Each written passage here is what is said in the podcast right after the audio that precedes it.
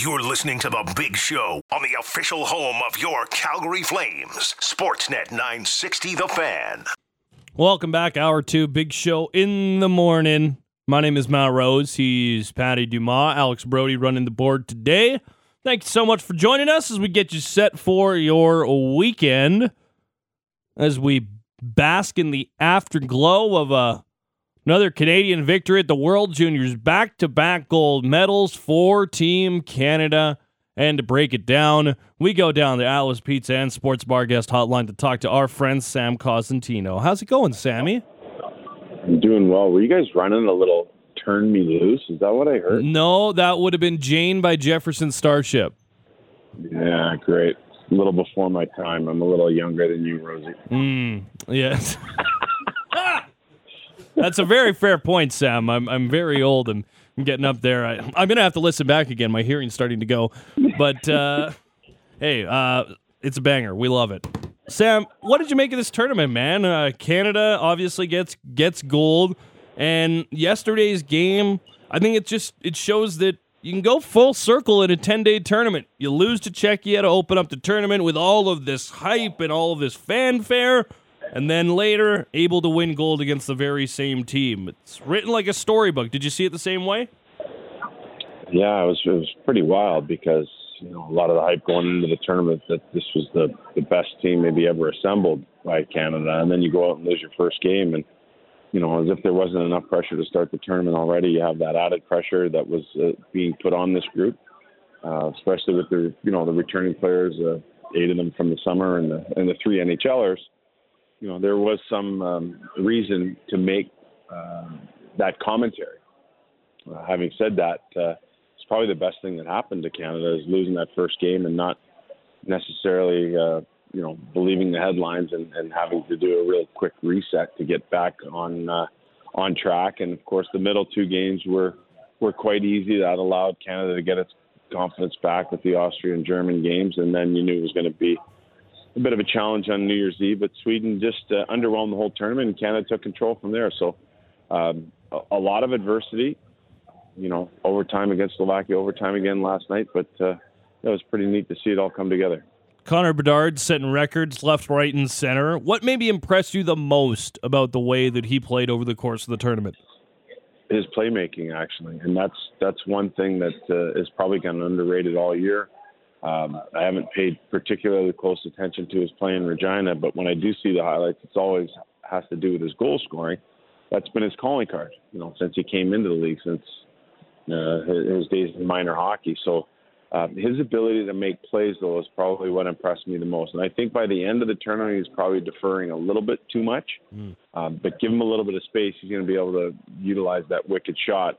But also now has that dual threat ability that when people are closing on him, when that time and space is taken away, the ability to move pucks to areas that you don't think he can get it to. So his playmaking to me was what was really impressive. And I think there were countless chances to think that on the other end of it, had they been buried, maybe we're talking about Peter Forsberg and the 31 points back in 93. And that's no disrespect to his teammates, but just the, you know, how good his ability is to move the puck. Well, let's talk about just his Thursday as well. A lot of fanfare being given to the interview after the game on the ice where he mentions he doesn't want to talk about himself. He wants to talk about all of his teammates. And that coming after a game where I thought the Czech team did a very good job of kind of throwing a blanket over Conor Bedard and really limiting what he was able to produce. Did you feel it went the same way? Oh, yeah, they sure did. I thought they did a great job. You know, to be honest with you, the U.S. did a pretty good job on too. The 1-on-1 allowed in that game and the 6-2 win. But having said that, every time you saw Bedard touch the puck, I mean, people were closing on him in a hurry.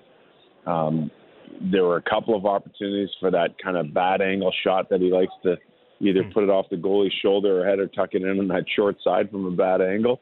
Those opportunities didn't really present themselves either. So, good job on the free scout by Czechia. You knew their defense core was going to be really good. Their top 4 might have been the best in the entire tournament. And, you know, with Svozil and Yerchek back there, but they did a really good job taking him out of it. Sam Cosentino of Sportsnet, columnist and analyst for us over on the website and over on the TV side, covering the NHL and covering the junior aspect of the NHL. My name's Matt Rose. He's Patty Dumas. Sammy, just one more for me on the tournament. Were there any of the draft eligibles that maybe like more stood out for you? Obviously, you got Bedard, Karlsson, Fantilli. Any other of the draft eligibles that maybe made a little bit of a name for themselves as they get ready for this June's draft? Eduard Šalé, who plays for Czechia, he was awesome. Like, boy, has he ever grown. And it's kind of cool because they spent a lot of time with Pete Labardius and Jason Buchel at Hlinka Gretzky in Red Deer in the summer.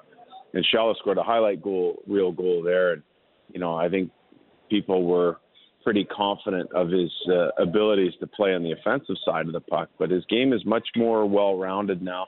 And what impressed me most, like his ability to make plays, to make soft plays when everything's frantic around him and put others in position to get good opportunities, was really, really impressive. In fact, in the last minute and a half, when it was tied, he not only created one good chance by winning a 1-on-3 battle as about a 160-pound guy, which is difficult to do, but also had a chance of his own that could have ended it in regulation. So he really impressed me. Dalibor Dvorsky, he too has rounded out his game.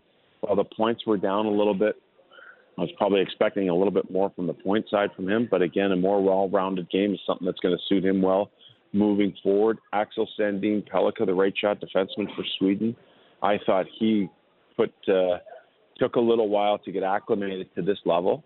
But he's a guy that we also saw. I saw him in November at the under-18s in Plymouth, and he was a standout there. But in the under-18s. In the under-20 side of things, he looked a little bit overwhelmed at the start, but by the end he got his game back, and he was out there in overtime for Sweden before their loss to the U.S. So it speaks volumes as to what their program thinks of him, having both he and Karlsson out there in the final minute and in overtime in the loss to the U.S. Actually, I'll just do one more here from the tournament. Canada is set to return, has eligible 4 returnees for next year. Obviously, don't expect Conor Bedard or Adam Fantilli to be on the team next year, but Owen Beck, Kevin Korchinski are eligible to return next year. But only 4 compared to what the U.S. and Sweden can return in 11 and 10 players, respectively. What are you looking for next year's tournament?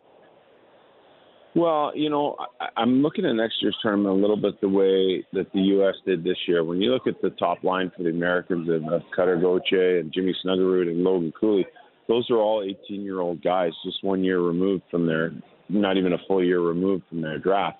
And I think so highly of the 2005 borns that I think that's an opportunity for Canada here to take advantage of the Braden Yeagers and the Zach Bensons and the Nate Danielsons and those type of players. So while they might be younger, should still be an effective group based on how talented this 05 draft class is. And then you get a guy like Beck, who's a really good two-way player. To be honest with you, I thought I should have been on the team from the start.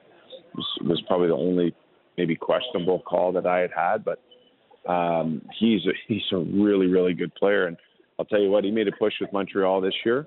I don't think he's ready to make that jump next year, but crazier things have happened. And for Kevin Korchinski playing in a limited role, you know, Matt, was that maybe 10 minutes a night. His skating ability, his ability to provide offense from the back end will be something definitely coveted for next year's group. But it's going to be tough with those 2 other countries returning so many players, but I do have a lot of faith in the 05 class. Yeah, it definitely is going to be an exciting draft and class to watch going forward.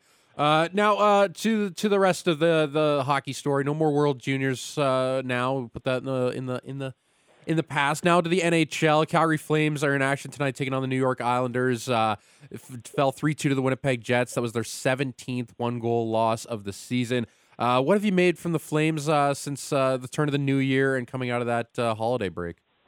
Well, it's all kind of the same things. Like 3-2 games. How many of them have been this year? Probably 24 one-goal games total. One-goal games total, but 3-2 score? Ooh, I don't know. I'd have to go look for the 3-2. Yeah, the inability to get over that 2-goal mark has been a challenge for Calgary all season long. Mm-hmm. I thought, like many, and probably management felt the same thing, you're getting rid of 2 100-point guys, but you were bringing in 3 guys that you thought could have mitigated the loss of those guys, knowing that, you know, Huberto is going to be a playmaker, knowing that Kadri's probably good for 30, and then Uyghur's ability to chip in offense. You thought you you know, you're probably playing for the tie, but just adding a little bit to your back end. And it hasn't quite worked out that way so far. You know, having said that, the goaltending has been really good at times, the regular Markström, but we haven't seen the consistent Markström like we saw last year. And I think that's been a bit challenging for the Flames as well. But hey, the other part of that is the West is really wide open. Like, you look at the Central on any given night, Nashville could beat you, Minnesota, St. Louis with how streaky they've been this year. It's just crazy to think about, you know, Winnipeg being in this spot all season long. When you move over to the Pacific, Vegas has been pretty steady, had faltered there for a little bit. Edmonton's been up and down. There's just a lot of parity, I find. That's why we're seeing these lengthy streaks, and that's why we're seeing no one really run away with anything. So having said that, that should give Calgary Flames fans a lot of hope here moving forward, that no one's been able to run away, and there's still plenty of time to kind of find that consistent game that we saw for a big portion of last year. Sam, I wanted to ask you about the Blues and the Predators, who you kind of mentioned. We had Frank Saravalli on our show yesterday, and he was mentioning that he could see the Predators maybe move out someone like a Matthias Ekholm, or the Blues trade Ryan O'Reilly, Barbashev, any one of their UFAs, those type of guys. And these are a couple teams that are 2 and 3 points out of a playoff spot, respectively. Do you see the Blues and the Predators having a chance to make up just that slight amount of ground and get back into this thing? Or do you maybe see a situation where they do end up being sellers by the deadline in less than 2 months' time?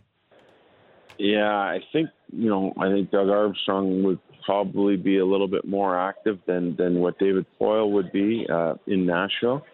But, you know, they're both probably sitting there saying, thank goodness the trade deadline isn't for a while still, so we can get a determination as to whether or not we're getting separation upward or downward in the standings to help make our decisions a little different.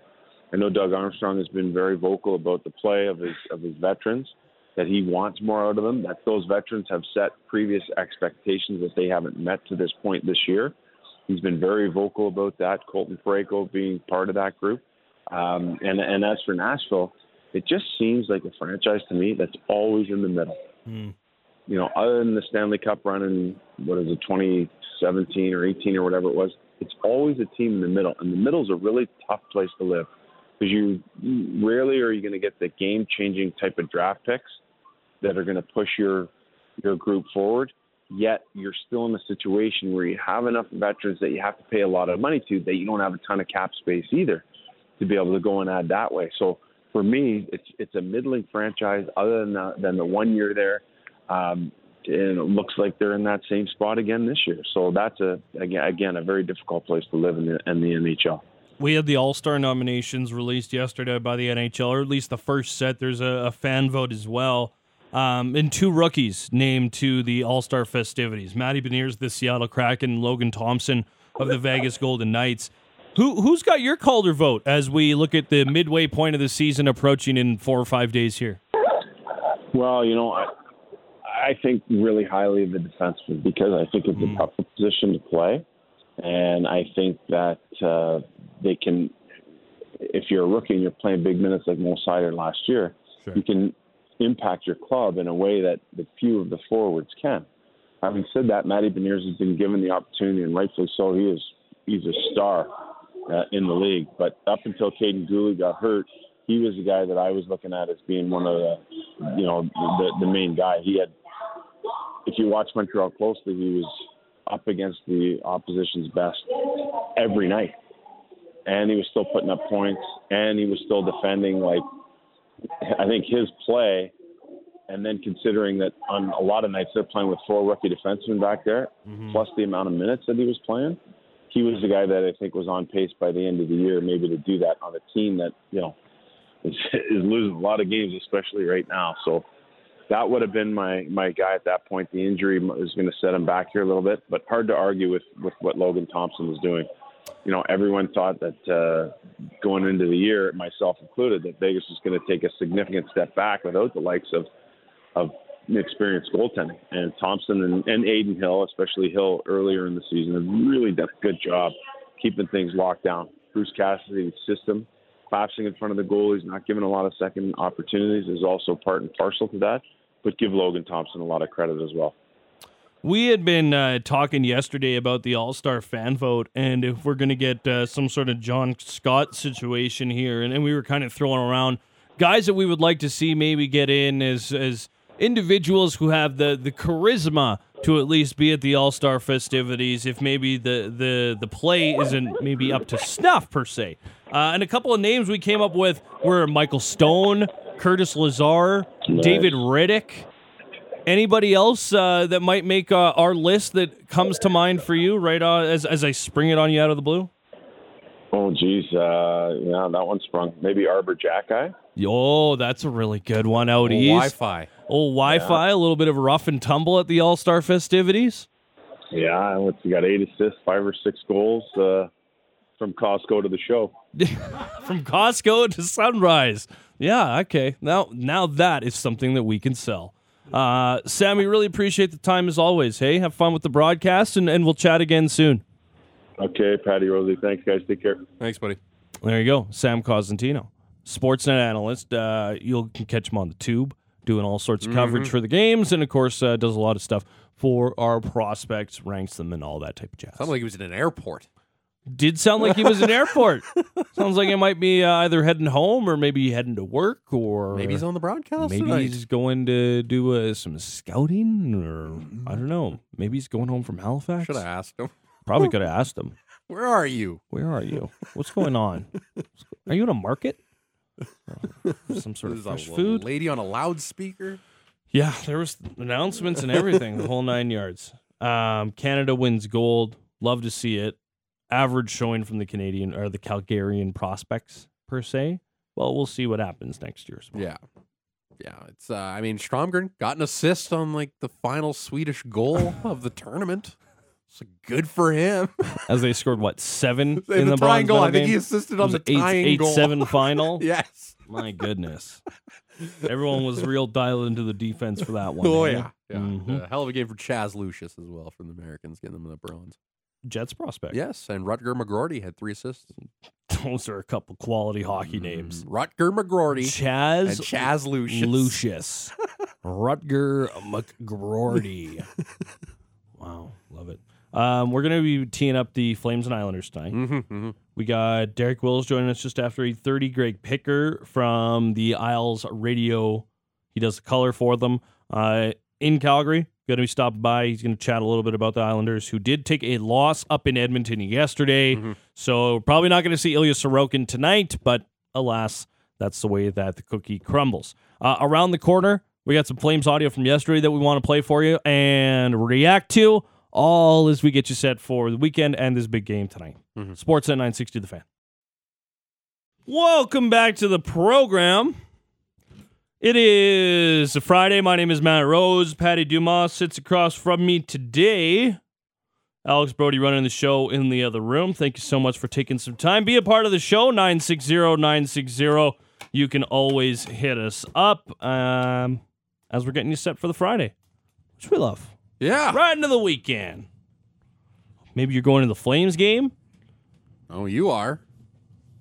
The Roughnecks at home this weekend or next week? I think they're at home next weekend, and they're on the road. Yeah, they're playing the Mammoth Saturday night. Old Ball Arena, Denver.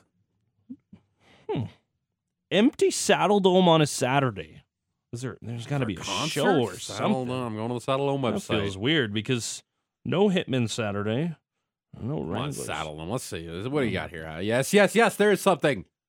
Harlem Globetrotters. The Harlem Globetrotters are in town? I've seen them there at the Dome before. That show is absolutely amazing. I won tickets here, actually. I like when they actually show. Used to get a show. It's not a game? It's not a game because look, Harlem, I can't find the line? No. Because back when this wonderful radio station company gave tickets to our employees. You mean Rogers? Yes. On draws and whatnot. I won tickets to go to the Harlem Globe. Still do? Still give away tickets. Not as often as they used to be. Okay. I mean, maybe there's not a lot of events happening, but maybe it's just not your cup of tea. Like I was like, hey, you want to have a chance to win some Globetrotter tickets?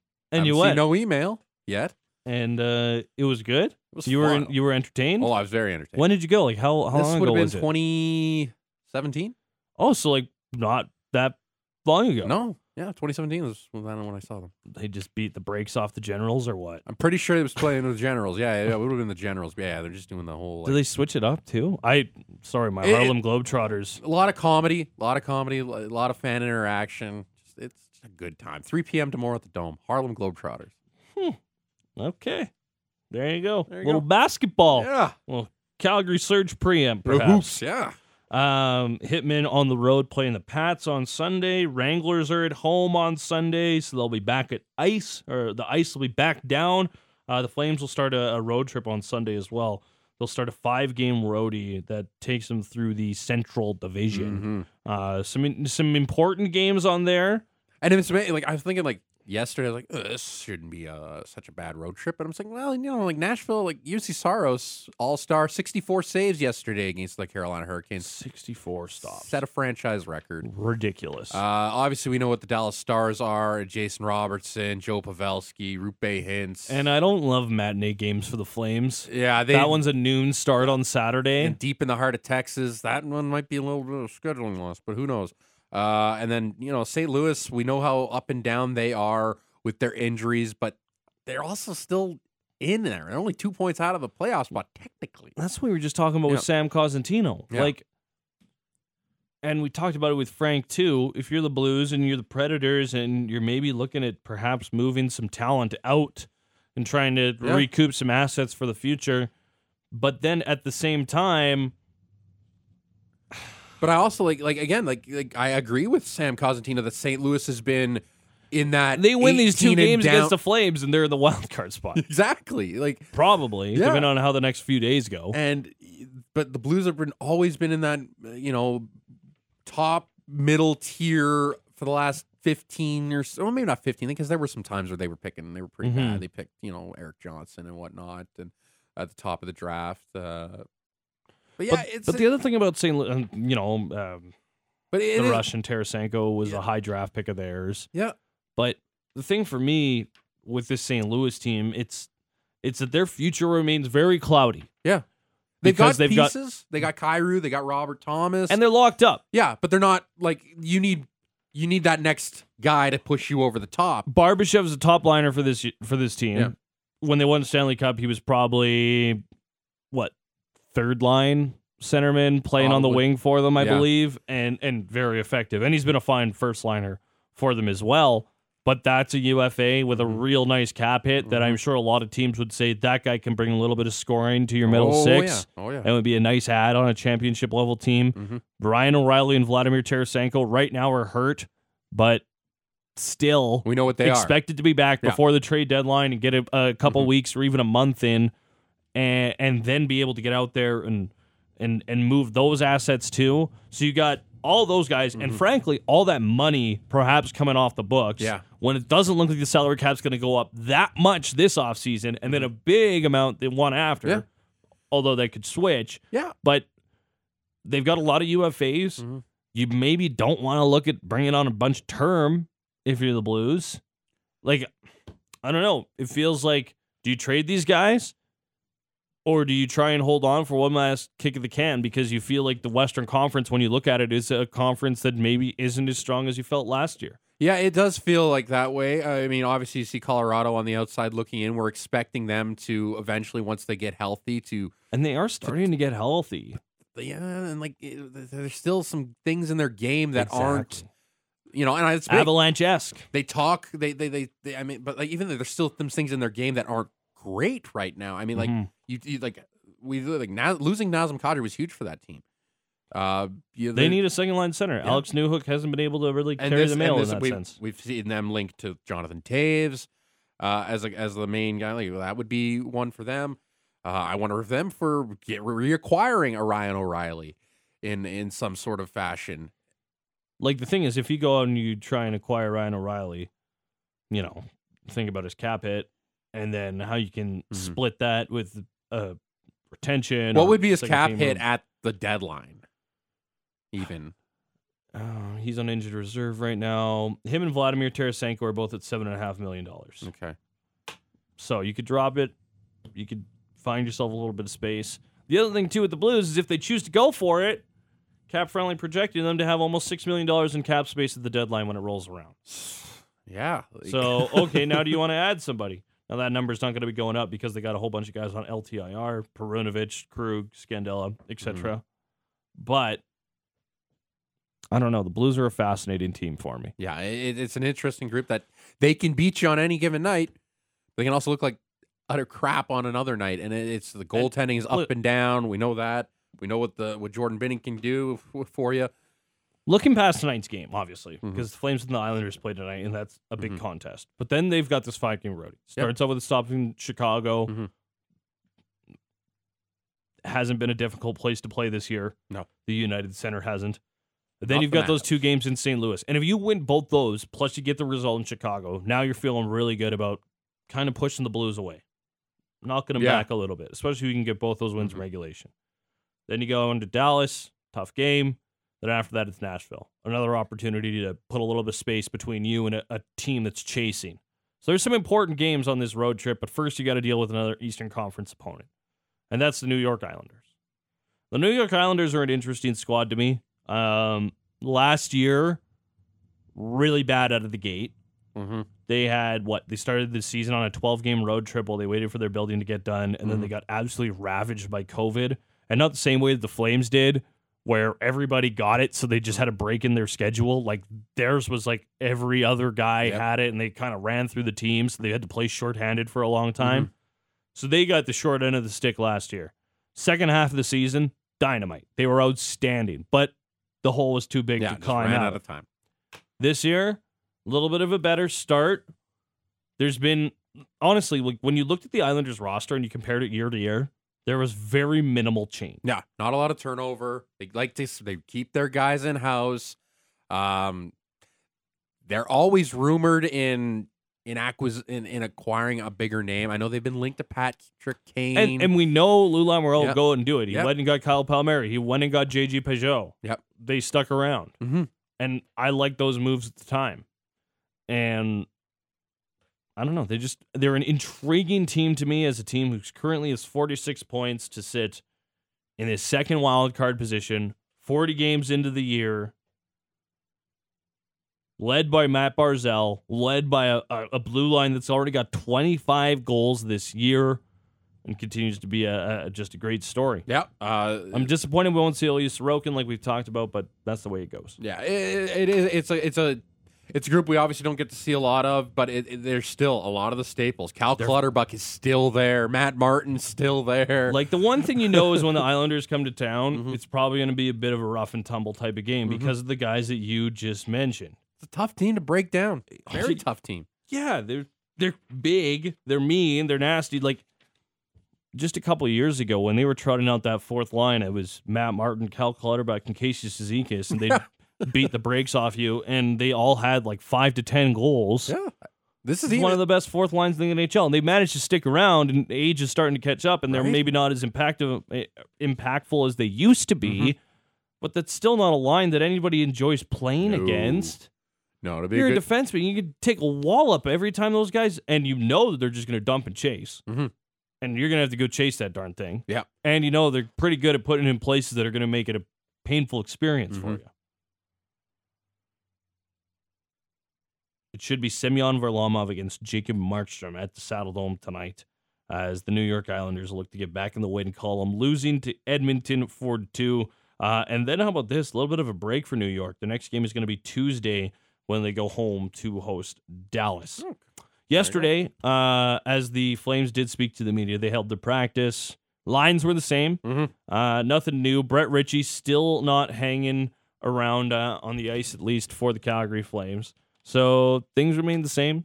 Dylan Dubé skating on the line with Elias Lindholm and Tyler Toffoli. Nazem Kadri, the Flames All-Star, by the way, named to the All-Star festivities, skating on the line with Lucic and Huberdeau. And then it was Backlund, Coleman, and Mangiapane. Zahorna in the middle of Rizichka and Lewis. The pairs were the same, and like I mentioned, Jacob Markstrom was in the starter's net. After the game, or after the possession, one of the notes was on Dylan Dubé, who, since being bumped to the top line, I've liked his game, if you want to call it that. Since being bumped up to play with Elias Lindholm and Tyler Toffoli, I've liked his game. Last 5 games, he only has 1 point. So the score sheet hasn't necessarily been there, but moving his feet, digging pucks off the wall, doing all those type of things that you need to see from Dylan Dubé to be an impactful and successful player in the NHL and continue to find his way, right? Mm-hmm. And yesterday, Daryl Sutter said he was the most improved player on the Calgary in the entire organization this year. And that includes anybody playing on the Wranglers because they're in Calgary, and Daryl gets to watch them now as well. Mm-hmm. But he had this to say about number 29 from the Flames forward groups. I think Dylan is the guy that works at his game. Dylan is the most improved player, and I'm fortunate I get to watch our farm team quite a bit, or at least watch farm team more than I ever have. So Dylan's most improved player in the organization, like hands down. Give him lots of credit. He works at his game, and it's about repetition and preparation and training, everything. He's spot on, right?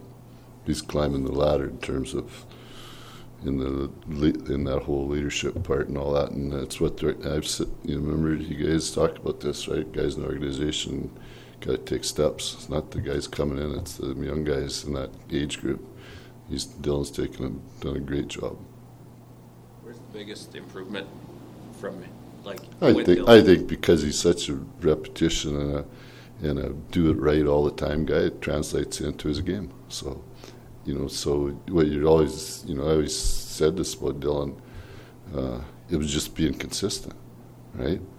So when you train to be consistent, train your brain to do everything properly, then it becomes, when it's for real, then you're more consistent with it. And he's learned that.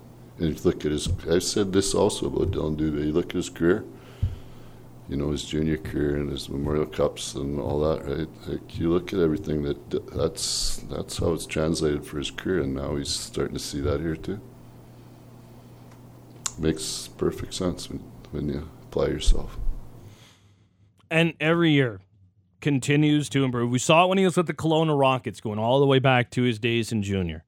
As a rookie, 27 points in 45 games. Next year, point per game player, 66 and 65. Year after that, well over a point per game. Only played in 40 games, but had 55 points. And his final year with the Kelowna Rockets as their alternate captain, mm-hmm. and in a year where he would also captain Team Canada, he had 84 points, including 38 goals in 53 games. No, it's progression. He's exactly what this coach wants. This is the type of player that this coach wants, and Dylan Dubé. Sure, it's not showing up on the score sheet, but. He's still on pace to have a career year. Had 32 points a year ago, 18 goals, probably gets close to in and around, maybe a little short with who knows, but it is a good player, good young player. And this is a guy that Calgary needs more of. And you saw it last year with Andrew Mangiapane, his step up. Obviously Dylan Dubé might not be the 30 goal guy at the NHL mark. He mm-hmm. probably isn't going to ever score the 30 goals in the NHL, but it is exactly the identity of this team and what you want. If you have 12 Dylan Dubés with the effort, you're probably going to do all right. But it's more than sometimes it's just the effort is there, but it's just you need more out of it. You feel like mm-hmm. you want more from Dylan Dubé, even though, according to the coach, obviously, he's doing a lot. Projected for 44 points and 17 goals by season's end. He had 18 last year. 18 last year, 32 points, played in 79 games, just had the 1 point in the postseason as well.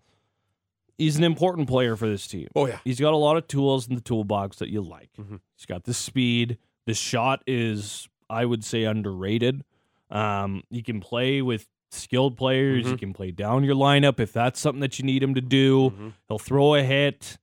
There's a lot to like in Dylan Dubé's game, and the progression is good, but it kind of goes back to everything we've talked about with this team all season long.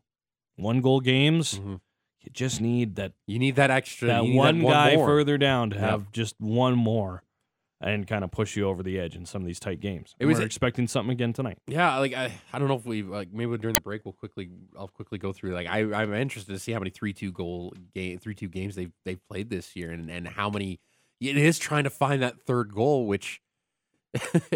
You see around the league, it seems to be pretty easy with the way teams blow leads and whatnot. But I don't know, with this group right now, it's just, yeah, it's just baffling. Like, the results are there sometimes, and they're not, but it's not like they're playing awful. Not like they're playing great. It's just a mesh of not even, I don't even want to say mediocrity, because I don't think they're better than mediocre. Yeah, 100%. I don't think they're a bad team. No. I think they're a good team. I don't think they're a great team. I think they're a good team. And we've talked about its perspective. I think they've got perspective of potential to be a great team. Of what it was last year and what you saw, everything came easy to them.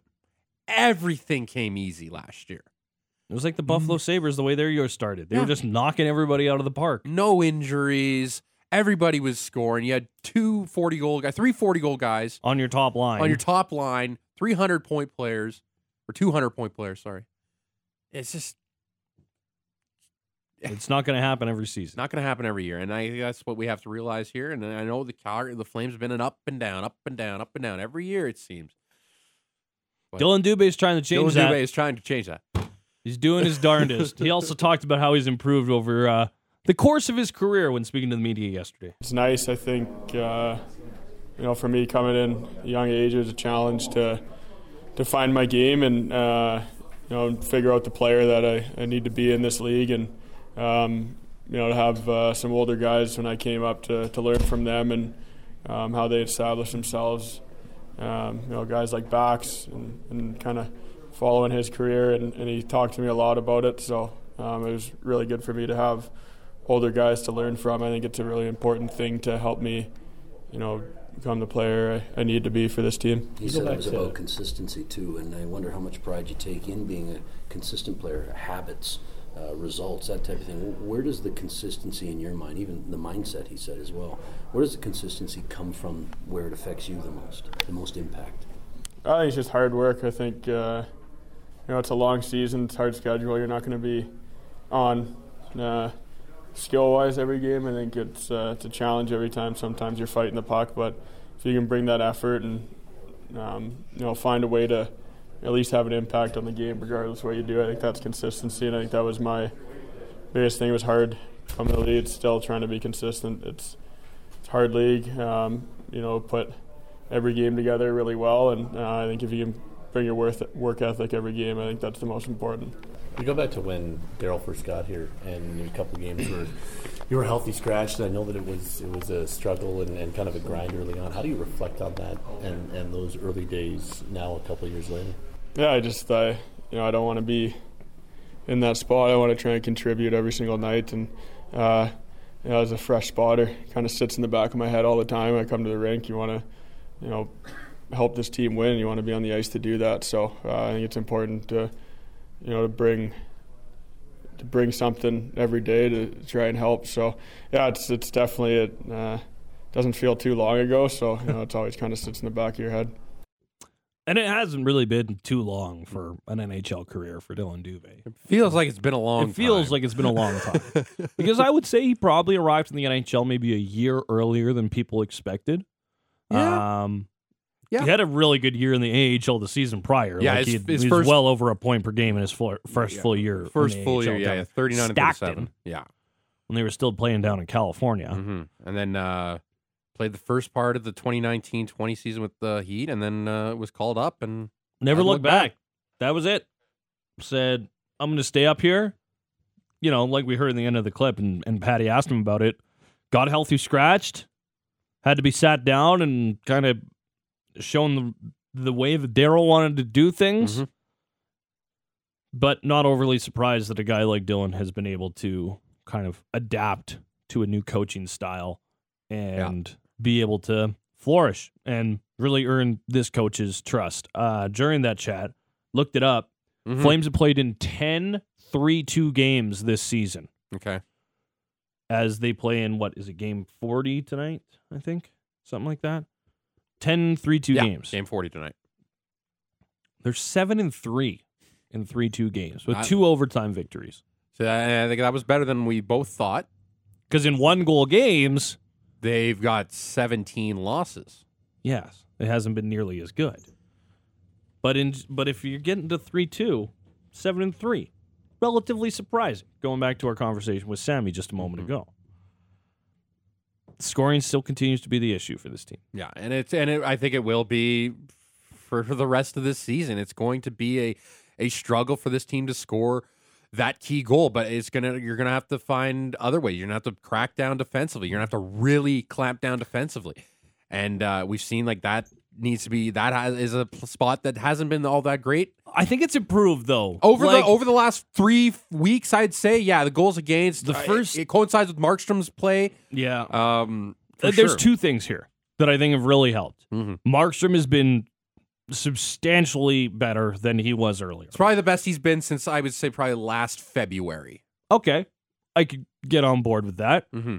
And then the second thing is that the turnovers aren't ending in the back of the net like that. Yeah, like in the first 20 games, mm-hmm. if this team turned the puck over in the offensive zone and it was an odd man rush the other way, you felt like it was winding up in the back of their net. And it was quick goals to start periods. It was quick goals after turnovers. It was just not being able to adapt at a moment's notice mm-hmm. to unexpected changes in the game. Yep. And I feel like over the last 20 games, over this last kind of mm-hmm. second portion of the four-portion season, if you want to break it up that way, yep. they have improved in that sense as far as being not necessarily careful with the puck, mm-hmm. but just being smart about where you're putting it yep. and understanding that you can't be giving up odd man rushes. This is a team that flourishes. Well, they don't flourish. They actually don't have a great record when they have 40-plus shots. But they really do try and have a high shot volume type of game. Mm-hmm. Try and really keep the opposition hemmed. Shoot, recover, keep the opposition hemmed. Wear them down. Yep. But the problem is if you start to press too hard... Pardon me. Sorry about that. I'm waving my hands around. I slam my mouse. But the problem is that if you're not getting the goals, yeah. all of a sudden, boom. Yeah, and the problems become bigger. Obviously, you rely a lot on the defense. And I think the special teams, like the power play is going to have to do a lot more carrying of the load here because the 5-on-5 goals may be drying up here of late. So it's just, I don't know. It's just they've been better with the puck. Yep. They've managed the puck a mm-hmm. lot better. But now, because there's not a lot of bad, like you talking about like the 2-1 loss to Edmonton might have been one of their best games they played all year. 97 got his. We know the Mangiapane, he was gutted after taking that penalty. I don't know. They're gonna be in every game that they play down the stretch here. It's gonna be mm-hmm. Yeah, like in the first half of the season, it felt like every other night they were allowing at least 4 goals. Yeah. Now it doesn't feel that way. No, it's gone. Now 4 feels like they've allowed a lot. Mm-hmm. They've really tightened things up in the last 20, and that has been important. You got to get that right. Tanev healthy is a big part of that too. I haven't hated the penalties to the extent that I did at the beginning of the year. No, I agree. Where they were just awful penalties, bad times of the game. Mm-hmm. You know, some games it still rears its ugly head, don't get me wrong, but for the most part, that's kind of been tampered, and that's all that you want to see. Yeah, only steps in the right direction. Yeah. Because this isn't a team that had such a bad start that they're right out of it. We're talking about the Islanders last season. Or Vancouver's bad start. Or Vancouver this year. Yeah. We're even a pretty good month of November. Yeah. By their standards. And they're still way on the outside looking in. Yeah. That team's got other issues too, but alas. It could be worse. It obviously could be better. Look at you, the Vancouver optimist. Oh my God. Look at you, just cheering for the Canucks. It's going to be a fun game tonight. I was talking about the Flames. Oh. It could be worse, could be better. Oh, I see what you mean. Okay. Well, we're all getting mixed up, so you know what that means. Time to bring in another voice. Greg Picker is going to join us from, what do we have here? Hofstra University, WORHU 88.7. Out on the island, mm-hmm. does the color for the New York Islanders. He's going to join us in mere moments. And Derek Wills also going to join us as we got a busy third hour teeing up the Islanders and teeing up the Flames right here on your home for the Flames. Sportsnet 960 The Fan.